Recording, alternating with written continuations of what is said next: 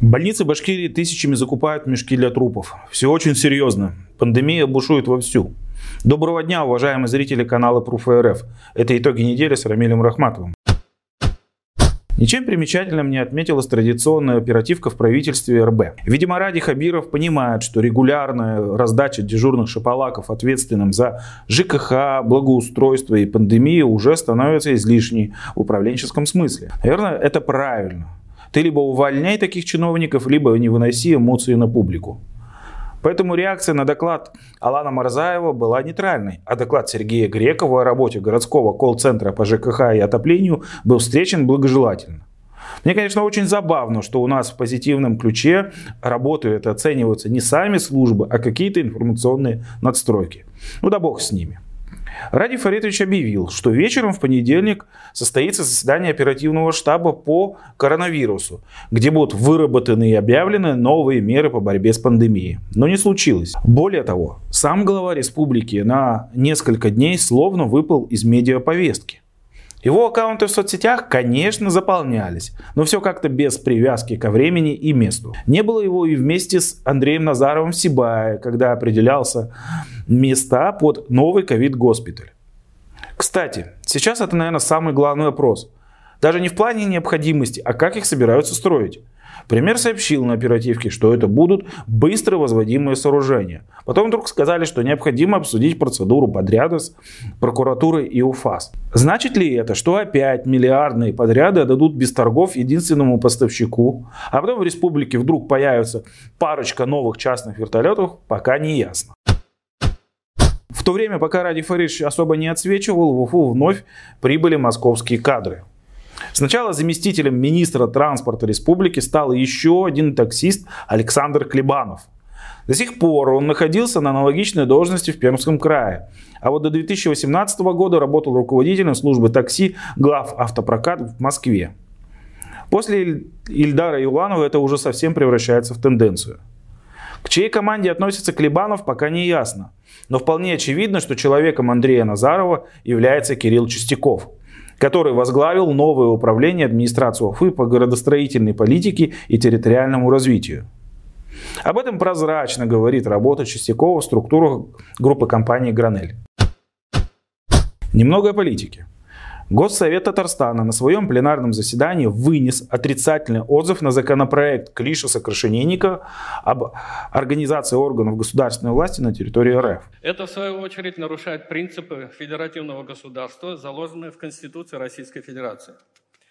Авторами законопроекта предлагается унифицировать наименование должности высшего должностного лица органов государственной власти, субъектов Российской Федерации – установить единственно возможные сроки полномочий законодательного, представительного органа субъектов Российской Федерации и высшего должностного лица. Мы считаем, что реализация части 2 статьи 39 э, и статьи 40 законопроекта приведет к фактическому отстранению регионов от федерального законодательного процесса. Основные моменты законопроекта. Первое. Включение местного самоуправления в единую систему органов государственной власти. То есть оно как независимая власть перестанет существовать. Второе. Это обнуление сроков губернаторов, но с оговоркой, что все они будут называться только главами субъектов.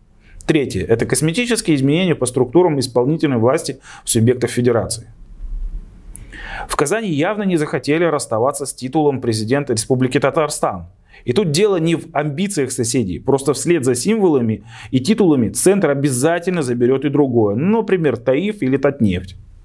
Понятно, что Госдума России проголосует за, но соседи все же показывают свою фигу в кармане. Тюменская область также выступила против. Спикерами выступили представители Ямало-Ненецкого и Ханты-Мансийского округов. Они отметили, что принятие законопроекта нарушит матрешку отношений этих округов с Тюменью. А вот наши власти повели себя постыдно.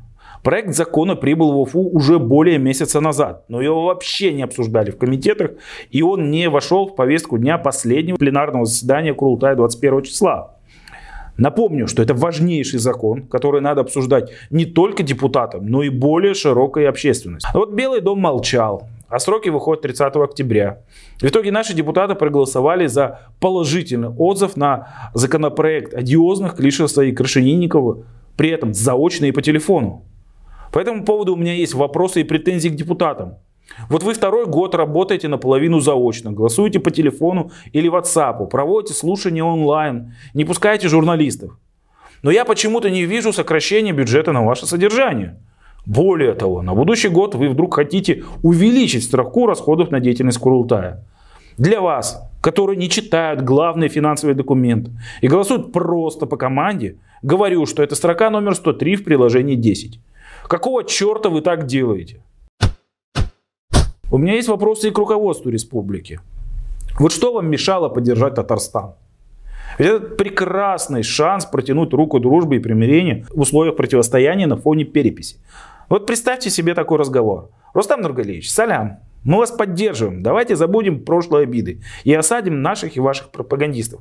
Пусть перепись пройдет сама собой. Но наши этого не захотели. Средний возраст умершего пациента от ковид в четвертой волне, который фиксировался в октябре, это 73 года. По данным Федерального регистра, госпитализированный пациент умер на шестые сутки. В 62% случаев это была женщина. В 30% пациент имел хронические сердечно-сосудистые заболевания. В 10% сахарный диабет. На этом фоне страшно звучит новость о том, что больницы Башкирии закупают патологоанатомические мешки – Октябрьский, Нефтекамск по 1000 мешков. 18-я больница 1215. Зубовский госпиталь еще в сентябре 5000 мешков. Призываю вас задуматься и беречь себя. Не превращайте нерабочие дни по ковиду в походы по магазинам. Депутат Госдумы РФ от Башкирии Рифат Шихудинов. Он же председатель партии «Гражданская платформа». Он же член команды Радия Хабирова. Он же член фракции ЛДПР вдруг предложил приравнять антиваксеров к экстремистам. С учетом репрессивных тенденций в стране легко поверить, что бешеный принтер Госдумы может за это проголосовать. Но дичь в том, что треть депутатского корпуса сама не привита. При этом простых людей без прививки никуда не пускают, штрафуют. А вот в отношении таких депутатов спикер Вячеслав Володин говорит только о дистанционной работе. То есть они будут попивать у себя чаек дома и просто нажимать на клавиатуру но при этом получать нехилую зарплату парламентария. Такая была общая картина недели в республике. Рекомендуйте наш канал друзьям. А вам всего хорошего.